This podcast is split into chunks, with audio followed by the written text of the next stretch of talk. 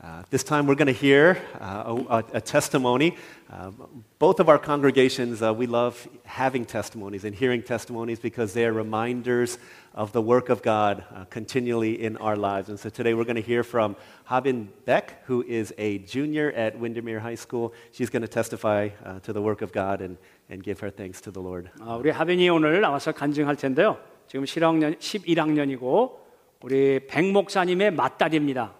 그에 비해 그 딸이라서 어, 그래서 제가 어저께 기도하다가 누가 우리가 하나님 앞에 감사의 간증을 할 수 있을까 그렇게 생각하다가 우리 하빈이한테 부탁을 했어요. 그래서 어, 우리 영어로 할 텐데 에, 한국말은 여기 자막으로 나오니까 따라서 이렇게 읽어가시기 바랍니다. 하빈이, thank you. Good morning, everybody. Happy Thanksgiving! um, my name is Habin Beck, and I'm a junior attending Windermere High School. I would like to begin my testimony by talking about the reasons I'm thankful. Um, I'm thankful for my parents who help guide me in my walk with Christ, thankful for my siblings that remind me of childlike faith, for the pastors and leaders here at Vision and Harvest Church and their hearts to serve and wisdom to guide. I'm thankful for those that serve in the youth through Bible study, praise team, as volunteers, and as mentors. Um, I'm thankful for the youth that have grown to become my dear friends and their parents for giving me such great friends. I'm grateful for the education I'm able to receive, thankful to be able to pursue my passions through my extracurriculars, for my community of teachers and peers at school.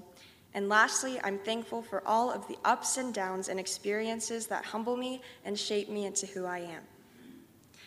Okay, now I will be sharing about my real, unedited feelings about my life. It has almost been a year since my family moved to Orlando, and it's been quite the journey.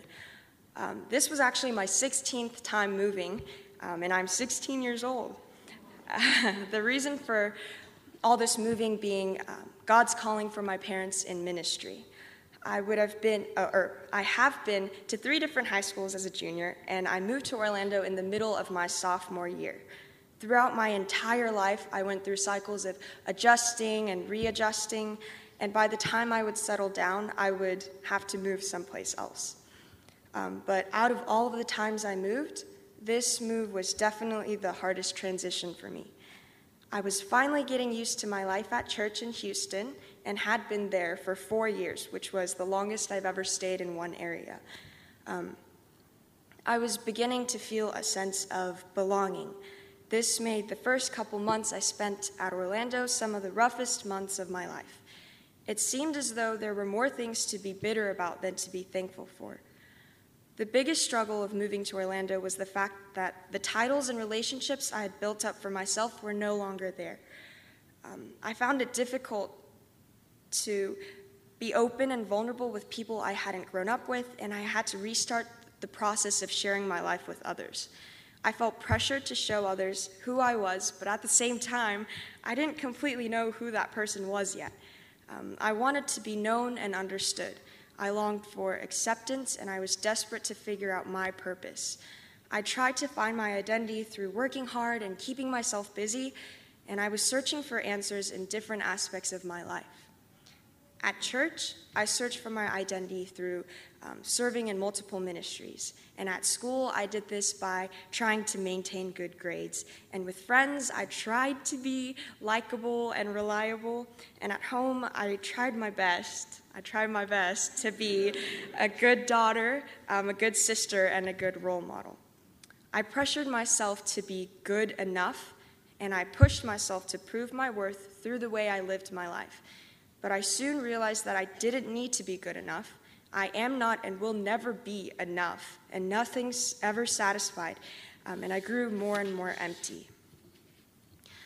Um, another thing was that when I moved to Orlando, I was worried for my youth group in Houston. I had been serving in multiple ministries, and I was afraid that me moving would cause harm to our youth group. But I also soon realized, and I was humbled by how nothing was altered by my absence. God was still moving and working. He didn't need me to be there serving, He doesn't need me to do work for His kingdom. He, he just wants me. Um, and it's not through my service, skills, and sacrifices that God moves, but He still wants me to love Him and serve Him. God doesn't need us, but He wants us. And now I don't try to prove myself. Rather than doing, I try to focus on being for God. This is my 2019 remark of thanks to God. In the past 11 months, here are some quick updates on my life. I'm currently taking five AP classes.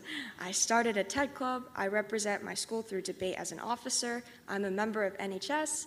I'm on the um, SGA Dance Marathon Executive Board. I'm a football and wrestling manager. I'm a Korean school assistant. I'm, I serve on the SNF praise team, and I'm also on the student leadership team here at Harvest Youth Ministry. Does it sound like I'm bragging? I don't think so because these are all things that are beyond my own talents and skills because I am very mediocre at everything. these are just things that I'm able to do because I have relied and depended on God's goodness, not my own will nor desire. But for the past 11 months, um, they are simply real life results that testify and reflect God's goodness. But because I know that all of these things are fleeting and temporary, I don't define my worth in these results. I'm still a work in progress. I have not fully seen the world, and I have yet to fully understand the world that I know of. Oftentimes, I'm afraid because there is so much that I don't know. I'm just 16. But the one thing that I do know is that God is good. Um, and when I seek Him and rely on Him, His goodness is the one thing that satisfies. God's goodness has a hold of my life. Um, and while writing this testimony, I was thinking about how there are many people who have countless things to be grateful for, but there are also those who don't have much to be grateful for at all. So, how can people be grateful in times where there isn't anything to be grateful for? Is this impossible? Um, but I believe that it is possible. Giving thanks in difficult times is true thankfulness, just like my life story. Giving thanks in the seemingly impossible times is what draws us near to the goodness of God um, and I hope that through all of the thanks we give today, we may experience God's goodness. God is good all the time. Thank you.